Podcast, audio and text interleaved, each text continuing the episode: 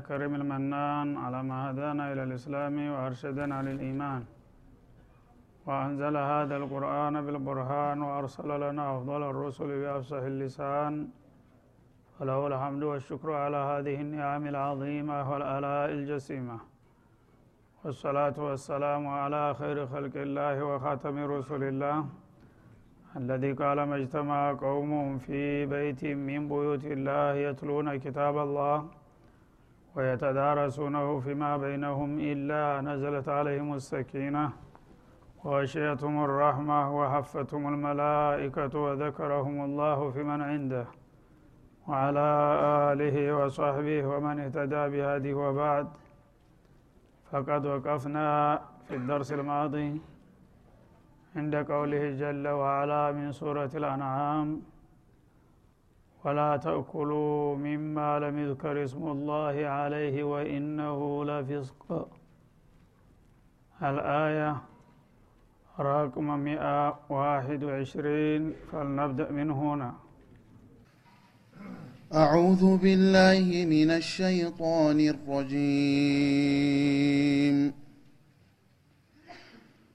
ولا تأكلوا مما لم يذكر اسم الله عليه وإنه لفسق وإن الشياطين ليوحون إلى أوليائهم ليجادلوكم وإن أطعتموهم إنكم لمشركون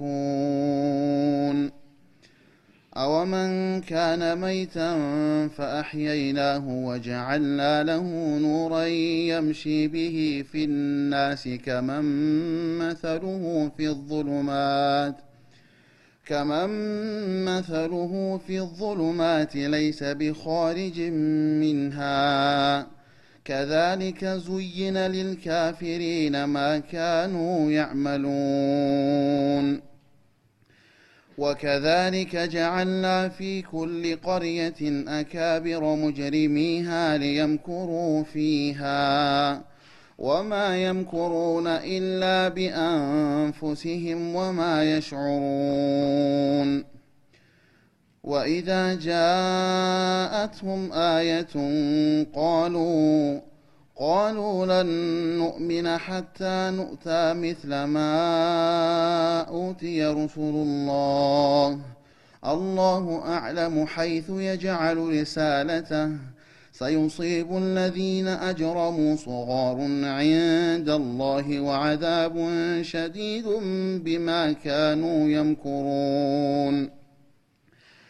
فمن يرد الله أن يهديه يشرح صدره للإسلام ومن يرد أن يضله يجعل صدره ضيقا حرجا كأنما يصعد في السماء. كذلك يجعل الله الرجس على الذين لا يؤمنون. وهذا صراط ربك مستقيما. قد فصلنا الآيات لقوم يذكرون. لهم دار السلام عند ربهم وهو وليهم بما كانوا يعملون.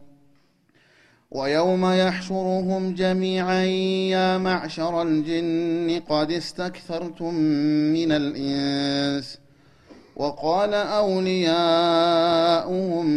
من الإنس ربنا وقال أولياؤهم من الإنس ربنا استمتع بعضنا ببعض وبلغنا وبلغنا أجلنا الذي أجلت لنا.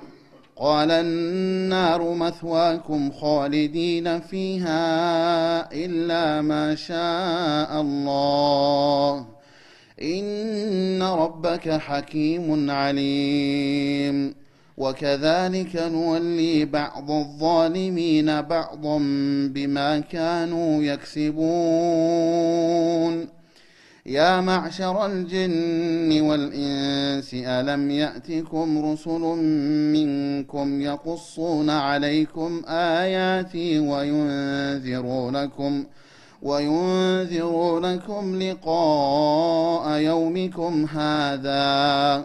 قالوا شهدنا على أنفسنا وغرتهم الحياة الدنيا وشهدوا على أنفسهم أنهم كانوا كافرين.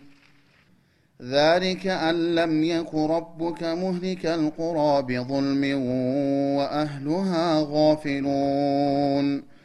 ولكل درجات مما عملوا. وما ربك بغافل عما يعملون وربك الغني ذو الرحمة إن يشأ يذهبكم ويستخلف من بعدكم وربك الغني ذو الرحمة إن يشأ يذهبكم ويستخلف من بعدكم ويستخلف من بعدكم ما يشاء كما أنشأكم من ذرية قوم آخرين. إنما توعدون لآت وما أنتم بمعجزين. قل يا قوم اعملوا على مكانتكم إني عامل فسوف تعلمون من تكون له عاقبة الدار إنه لا يفلح الظالمون أعوذ بالله السميع العليم من الشيطان الرجيم يقول الله سبحانه وتعالى موجها عباده المؤمنين تجاه تشريعه وتهليله وتحريمه ولا تأكلوا مما لم يذكر اسم الله عليه وإنه لفسق ቀደም ሲል ባለፉት አያቶች ስለ ዘባኤህ የሚሰዉ ወይም የሚታረዱ እንስሳቶች በምን መልክ በማን ስም መታረድ እንዳለባቸው ሲያወሳልን ነበረ በዛ ዙሪያ ጣዖታውያን የተለያየ ሹብሃ ብዥታ ይፈጥሩ ነበረ አላህ ስብሓናሁ ወተላ በእሱ ስም የታረደ ካልሆነ በስተቀር እንዳትበሉ። በእሱ ስም ከታረደ ደግሞ አራጁ ሙስሊም መሆኑ እስከታወቀ ድረስ የተለያዩ ሽኮኮች እያነሳችሁ የነገሌን አንበላም ማለትም የለባችሁም ሲል ነበር። እንደገና በተቃራኒው እንደ ሙሽሪኮቹ አላህ በፍቃዱ የገደለውን እንደ ርኩስ ትቆጥራላችሁ እናንተ ገዝግዛችሁ ያረዳችሁትን ቅዱስ ታደርጋላችሁ። የት ላይ ነው እናንተ የአላህን የምታከብሩት? የሚል መከራከሪያ ነጥብም አንስተው ስለነበር በዚህ ዙሪያ መሆን ያለበትን ይነግረናል ማለት ነው በአላህ ስም ከተጠራና አንድ ሰው በመሰረቱ ሙስሊም ከሆነ የተለያዩ ምክንያቶችን እየፈጠሩና ሸክ እየደረደሩ ዘባኢሃል ሙስሊሚን አልበላም ማለት አግባብ እንዳልሆነ አስምሮበታል ባለፈው። የአላህ ስም ካልተጠራበት ደግሞ መበላት እንደሌለበት አራጁ ማንም ይሁን ማን ማለት ነው።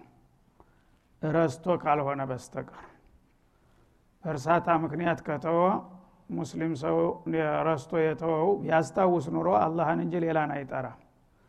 ስለዚህ በልቡ ውስጥ ያለው ያው የአላህ ስም እስከሆነ ድረስ ሩፊያን ኡመት የልኸጦ ወኒስያን ተኡመቶች በእርሳታና በመሳሳት የሚሰሩት ነገር ታልፎላቸዋል ባለው ሀዲስ መሰረት ይበላለታል ማለት ነው። ሲታወቀው ግን በችላታም ይሁን ወይም በተለያየ ምክንያት ከተወ ያረደው ማንም ይሁን ማን አላህ ስም ያልተወሳበት አይበላም ማለት ነው። የአህለል ኪታብን በተመለከተ አሁን ቀደም አሳልፈናል። የአህለል ኪታብ ነን ባዮች እስከሆኑ ድረስ ሊበላ እንደሚችል ማለት ነው። እዚህ አያት ጋራ እንደማይጋጭ ምክንያቱም አላህ የእኔ ስም የተጠራበትን ነው እንጂ ያለው በገሌ ቋንቋ አላለም። ሁሉም በየቋንቋው የጌታውን ስም እስከጠራ ድረስ የአህለል ኪታቦች የአላህ ስም አልጠሩም ማለት አትችልም ማለት ነው።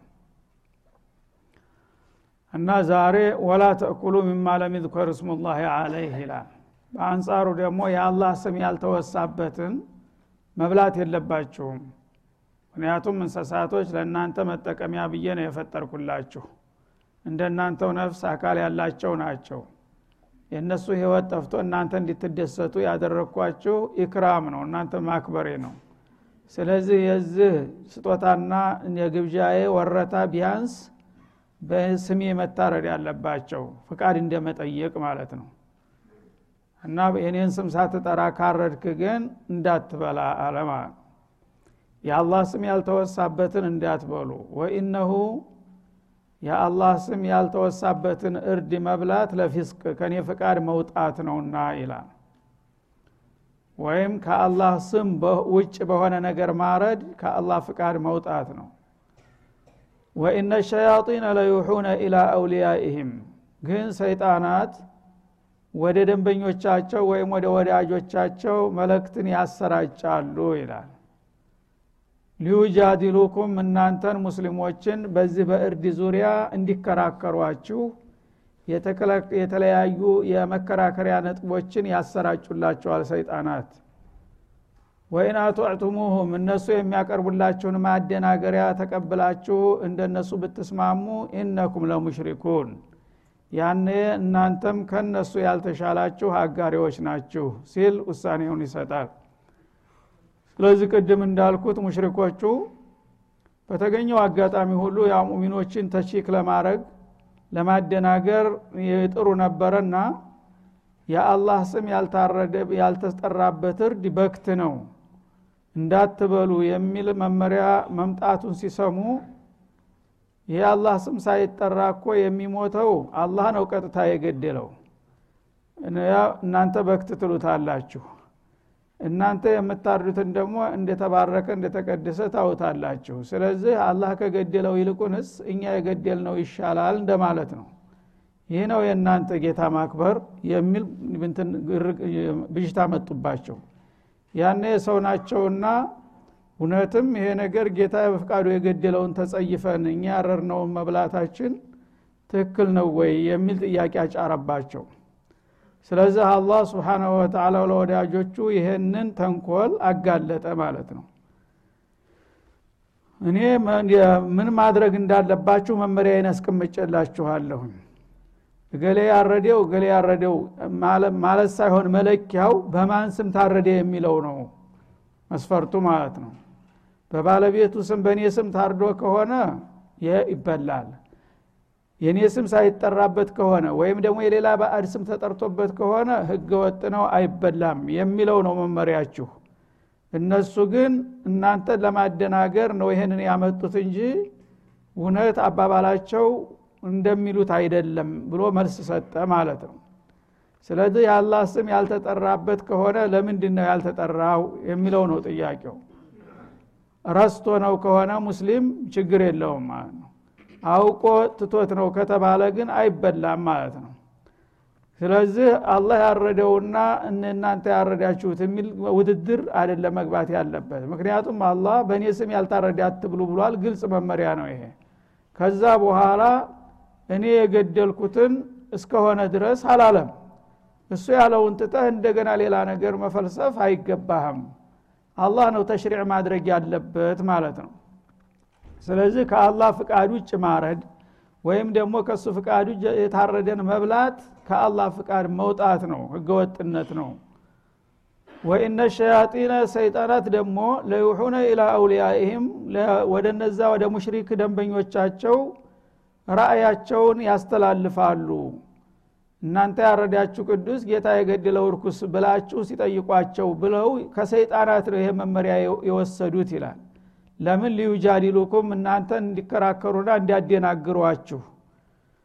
ስለዚህ ሸያጢን ልኢንስ ወልጂን ዩሒ ባዕዱሁም ኢላ ባዕድ ዙህሩ ፈልቀውል ይላል ሌላ ቦታ ላይ። የሰውና የጅን ሰይጣናት አንዱ ለአንዱ የውሸት መረጃዎችን ያሰራጫል። በባጢል ላይ በውሸት ላይ ይተባበራሉና ይረባረባሉ ይላል። ስለዚህ ዩሒ አለ እዚህ ላይ ወሕይ ማለት አንድን ነገር መልእክት በምስጥር የሚተላለፍ መልእክት። ላኪው ማንም ይሁን ተቀባው ማንም ይሁን ወህይ ይባላል። ሁቡአዊ የሆነ መልእክት ማለት ነው ወህይ ማለት። ስለዚህ ራእይ ማለት ያው በተለምዶው አላህ ስብሓንሁ ወተላ ለነቢዩ የሚልከው ነገር ነው። እኛ የምናውቀውና ትዝ የሚለን ግን ከቋንቋ አኳያ ማንኛውም የተንኮል መልእክትም ቢሆን የኸይርም ይሁን ከአንድ ወገን ወደ ሌላ ወገን በሁቡ የሚሰራጭ ነገር ወህይ ይባላል። ስለዚህ ሸያጢን ልኢንስ አሁን ተሸያጢን ልጅን መመሪያ ይቀበላሉ ማለት ነው። ይህን ሹቡሃት የፈጠሩላቸው ሰይጣናቶች ናቸው። እነሱ አውቀው ሳይሆን እስቲ እንዲህ ብላችሁ ጠይቋቸው ብለው ሲነግሯቸው ይችን መከራከሪያ ነጥብ ከነሱ ኮርጀው መጥተው ሙስሊሞችን እንዲከራከሩ አደረጓቸው ማለት ነው ይህንን በሚሏችሁ ጊዜ እውነትም ተሳስተናል ብላችሁ ግር ካላችሁና ወደ እነሱ ሀሳብ ተተዘነበላችሁ ኢነኩም ለሙሽሪኩን። እናንተ ያኔ የአላህን ሸርዕ ወደ ጎን ትታችሁ የጥላቶቻችሁን መመሪያ በቦታው ስለተካችሁ አጋሪዎች ትሆናላችሁ። ይሄ አዲ ነገር አይምሰላችሁ ቀጥታ ከእምነት የሚያወጣ ነገር ነው ይላል። እንግዲህ ተሽሪዕ አላህ በግልጽ ያስቀመጠውን ህግና ደንብ ሽሮ በማንኛውም ምክንያት የአላህ መመሪያ ግልጥ ሆኖ እያለ ሌላ አማራጭ የሚቀበል ሰው ሙሽሪክ ነው ብሎ አላህ ፈትዋ ሰጠ ማለት ነው። ለምን? ሙሽሪኮቹ ለምንድ ነው ሙሽሪክ የተባሉት? የአላህን ፈቃድ ለሌላ አሳልፈው ስለሰጡ ነው። የአላህን መብት ለሌላ ቆርሰው ስለሚሰጡ ነው። እነዚህም አላህ ሀላል ያደረገውን ነገር ሌላ ሀራም የሆነውን ለሚያደረጉት ለሰይጣኖች መመሪያ ቆርሰው ሰጡ ማለት ነው። እናንተ ከምትሉት ይልቁንስ ሸይጣናት የነገሩን አላህ የገደለው ይሻላል የሚለውን መረጡት። ስለዚህ ሙሽሪክ ናችሁ ይላል። አለማወቅ እዚህ ላይ ነው እንግዲህ። አንድ ነገር ይህንን በማለቱ ብቻ አንድ ሰው ኩፍር ላይ ወይ ሽርክ ላይ ወድቃለሁ ብሎ አይጠረጥም ነበር። ግን አላህ ይሄ ነገር ለምን እንደተባለ ደባውን ምስጥሩን ስለሚያቅ ከእኔ ፍቃድ ለማፈናቀልና ከሰይጣን መመሪያ እንዲትቀበሉ ለማድረግ ስለሆነ በእኔ ፈንታ የሰይጣንን መመሪያ ስላከበራችሁ ያነ እናንተ ሙሽሪኮች ትሆናላችሁ ሲል ወሰነ ማለት ነው። እና አብዱላህ ብን ዑመር በነበሩበት ወቅት ከፍተኛ ይፍታ በሳቸው እጅ በነበረበት ጊዜ የዘመን ሰሃባ አንድ ነቢይ ነኝ የሚል ሰው ተፈጥሮ ነበረ አወናባጅ። እና ሙክታር እብኑ አቢ ዑበይድ ይባል ነበረ ጠንቋይ ነገር ነው። ሰዎች እያጀቡትና እየከበቡት ሲመጣ እየወበራ ሄደና እኔ ነቢይ ነኝ ብሎ ቁጭ አለ ከዛ በኋላ ሀጅ መጣ መካ። ሀጅ መጣና አንዱ እሱ ውስጥ የሚለውን ልስማው ብሎ ከታቢዎች ጠጋ ብሎ እንትን ሲል ዛሬ ሌሊት የወረደልኝ ወህይ ብሎ ሲናገር ሰማው በሚሰማው ጊዜ እውነትም ይሄ ሰውዬ የሚታማው እውነት ነው አለና እየሮጠ ሄደ ለአብዱላህ ብን ዑመር ሊነግር የሰማውን ነገር። ይሄ አቡ ኢስሐቅ ይባላል ኩንያው የሙክታር አቡ ኢስሐቅ የሚባለው ሰውዬ እኔ ራሴ በጆሮ የሰማሁት ዛሬ ሌሊት የወረደልኝ ዋህይ እንደዚህ ይላል ሲል ሰማሁት ብሎ ሲነግራቸው እብን አባስ አፍወን እብነ ዑመር ሳይሆኑ ለምን አባስ ነው የሚነግራቸው። ሲነግራቸው ምን አሉ? ለእነሁ ቁውሕየ ኢለይለይላ በዛሬ ሌሊት የወረደልኝ ዋሂ በሚል ቃል ሲገልጽ ሰማሁት ሲሉት ሶደቅ አሉ አብዱላህ ብኑ አባስ እውነቱን እኮ ነው። ወሒ ሊወርድለት ይችላል አሉ። ተመልከት የዕልም ያና እንግዲህ እንትን ወሶደቀ በሚሉ ጊዜ ደነገጠ ይሄኛው ሰውዬ። ኢነሁ ለዩሰድቁሁ ብኑ አባስ ሀብሩ ልኡማ እንግዲህ በኡመት ልእስላም ላይ ቆንጮ የተባሉ ሙፍቲ ናቸው የዛ ጊዜ እሳቸው። እንደ ሰው እየተራ ሰው ምንም የማያውቁ ጃሂሎች እያጀቡትና እያጨበጨቡለት ሲገርመን ደግሞ ብን አባስ እውነት ነው ዋህ ወረዶለታል ይላል እንደ አለ። ጊዜ ኢነ ልወሕየ ወሕያን አሉት እብን አባስ ወሕይ ማለት እኮ ሁለት ዘርፍ አለው አሉት። ወሕዩ ምን ረሕማን ወወሕዩ ምን ሸይጣን እና ወሕይ ወረደልኝ የሚለው ላይ አትቃወመው ወርዶለታል ግን ተማን ነው ብለህ ጠይቀዋል። ተሸይጣን ሊመጣለት ስለሚችል ወኢነ ሸያጢነ ለዩሑነ ኢላ አውልያኢህም። ሰይጣናት ለደንበኞቻቸው ሁቡ መመሪያ ያስተላልፋሉ ረሕማን ለሩስሎቹ እንደሚያስተላልፍ አደል እንደ ያለው ቁርአን አሉት እንግዲህ በቁንጥል አንድ ሰው ሳይገባው አሊም ብዙ ምስጥሮችን የሚያቅ እስከሆነ ድረስ ቃላቶችን በተለያየ ዘርፍ ነው የሚተነትናቸው ማለት ነው። ተራው ሰው ግን ልክ ሲሰማ ሶደቀ እውነት ነው ሲሉት አወብነ አባስ ይህንን ነቢይ ነኝ የሚል አወናባይ ሰውዬ ደገፉት ብሎ ማውራት ጀመረ። ላ እንደዚህ ማለት አይደለም። ወህይ የሚለውን ቃል እናንተ የምታውቀው በአንድ መልኩ ብቻ ነው ወህይ ግን ከረህማንም ከሸይጣንም ሊመጣ ስለሚችል ወዛሊከ አስተዲሉ ቢቀውልላህ ወኢነ ሸያጢነ ለዩሑነ ኢላ አውልያኢህም ሸያጢነ ልኢንሲ ወልጂን ዩሒ ባዕዱሁም ኢላ ባዕድ የሚለው አያት ሁሉ የሚያረጋግጠው ወህይ ማለት የህቡእ መመሪያ ማለት ነው። የህቡእ መመሪያ ደግሞ ከሰይጣንም ከረህማንም ሊመጣ ይችላል። ስለዚህ ከየት መጣ ማለት አለብህ እንጂ ወህይ ይወርድልኛል ስላለ ብቻ ይህ እንደ ጉድ ልታየው አይገባም ብለው አስረዱት ስለዚህ ያው አውሊያው ከራማችን ነገረን ተከሸፈልን እያሉ የሚያወናብዱ ሁሉ ከዚህ ጋር ታያይዘዋለህ ማለት ነው። አዎን ሊመጣልህ ይችላል መረጃው ግን ከማን በኩል ነው? ምንጩ ብለህ ስጠይቀው ነው ወገቡን የምትይዘው እንጂ ምንም ነገር አታይም ምንም ነገር ብለህ አትከራከር። የተለያየ ብጅታ የተለያየ ሸይጣን ሊያሾከሹከው ይችላል ማለት ነው። ስለዚህ ያን ነገር ከረህማን ከአላህ ፍቃድ ጋር የማይስማማ ከሆነ ከሸይጣን ነው የሚመጣው ስለዚህ የሰይጣን ወህይ መጥቶልሃል። የሸይጣንን ወህይ ደግሞ እኛ አንቀበልም ብለህ ነው እንጂ መከራከር የለብህም። ወህይ አይመጣልህም ታልክ። እኒህን አይነት አያቶች አንስቶ ራሱ ወህይ ተአላህ ተረሱሎች ሌላ ላለ ወህይ እንደሚመጣ ሊከራከርህ ይችላል ማለት ነው።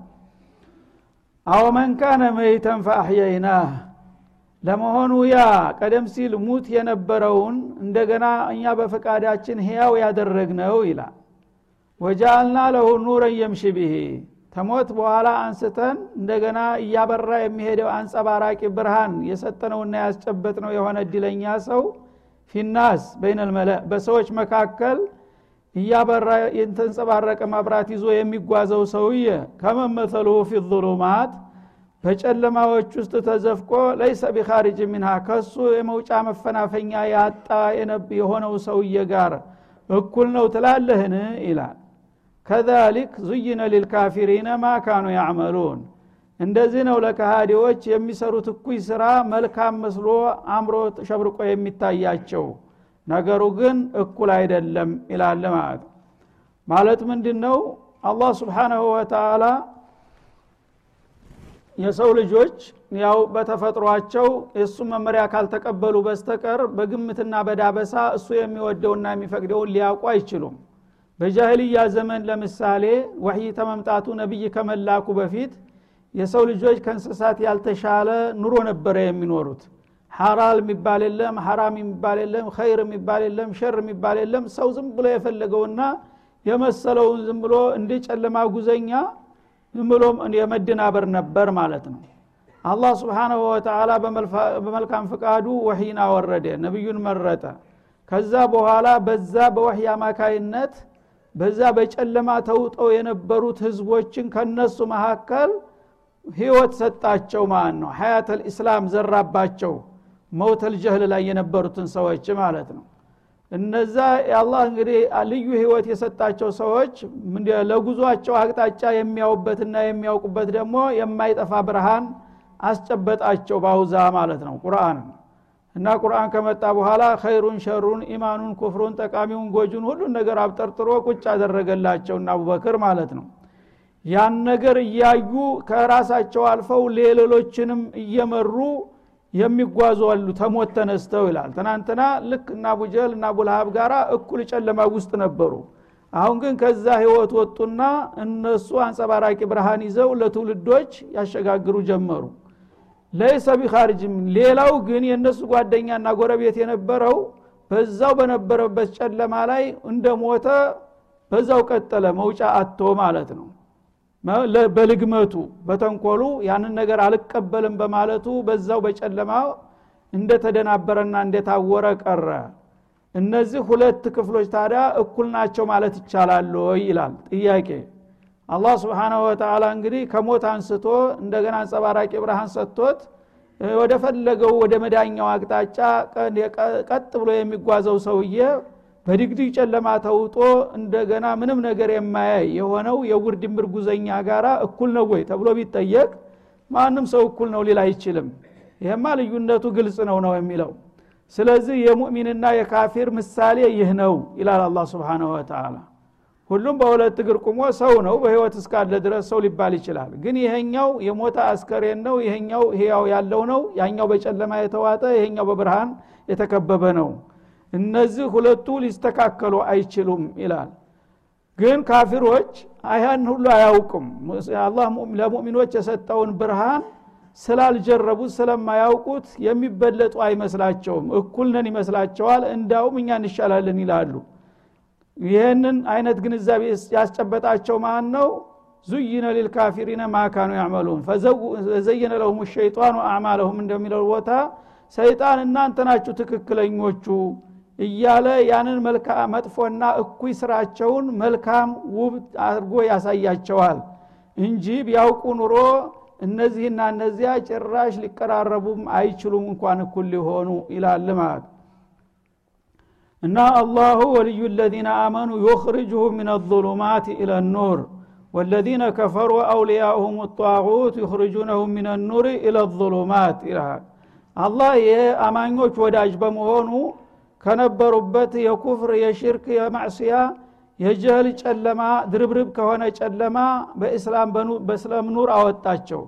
እነዛ ኩፋሮቹ ደግሞ እነሱ የሚያመልኳቸው የወገኑላቸው የሆኑት ጥላቶቻቸው ጡቃቶች ወደ ተብርሃን ወደ ጨለማ ነዷቸው ይላል። ስለዚህ ማንኛው ይሻላል? እኔ ከጨለማ ወደ ብርሃን ያወጣሁት ወይስ ጣዖቶች ከብርሃን ወደ ጨለማ የወሰዱት ነው የሚሻለው? ይህንን አውቀህ የምትመርጠውን አንተው ምረጥ ማለቱ ነው። ወከዛሊከ ጃአልና ፊ ኩል ቀርየትን አካቢረ ሙጅሪሚሃ። ልክ እንደዚህ እኮ ነው በየከተማው ተወትሮ ጀምሮ ያው ከታሪክ እየቀጠለ የመጣው በእያንዳንዱ ከተማ ሁሉ በሀገሪቱ ላይ አሉ አንቱ የተባሉ ታላላቅ ሰዎች ጠማማዎች አድርገናል ይላል። ለምን ሊየምኩሩ ፊሃ በዛይ ከተማ ውስጥ ጸረ እስላም የሆነ ሴራን እንዲያሴሩ ወማ የምኩሩነ ኢላ ቢአንፉሲህም ግን ለጊዜው ጥላት የጎዳን መስላቸው ያሲሩ እንጂ በሙስሊሞች ላይ በዘለቄታው በራሳቸው ላይ ነው የሚያሴሩት። ወማ የሽዑሩን ግን በራሳቸው ላይ እያሴሩና ጥፋታቸውን እየጋበዙ መሆናቸውን አያውቁም እንጂ ቢያውቁ ኑሮ ባላደረጉት ነበር ይላል። ይህን ያለበት ደግሞ ያው ነቢዩ አለህ ሰላቱ ወሰላም መካ ከተማ ተልከው ስራቸውን ሲጀምሩ የቅርብ ጓደኞቻቸውና ዘመዶቻቸው ይደግፉኛል ብለው ሲጠብቋቸው አብዛሃኛዎቹ ጀርባ አዞሩባቸው በምቀኝነት ማለት ነው። ትክክለኛ መሆናቸውን እያወቁ እንዴት ከኛ ከሱ ከኛ ተለይቶ እሱ ከማን በልጦ እንዲህ አይነት ማዕረግ ያገኛል በማለት ተቃወሟቸው ማለት ነው።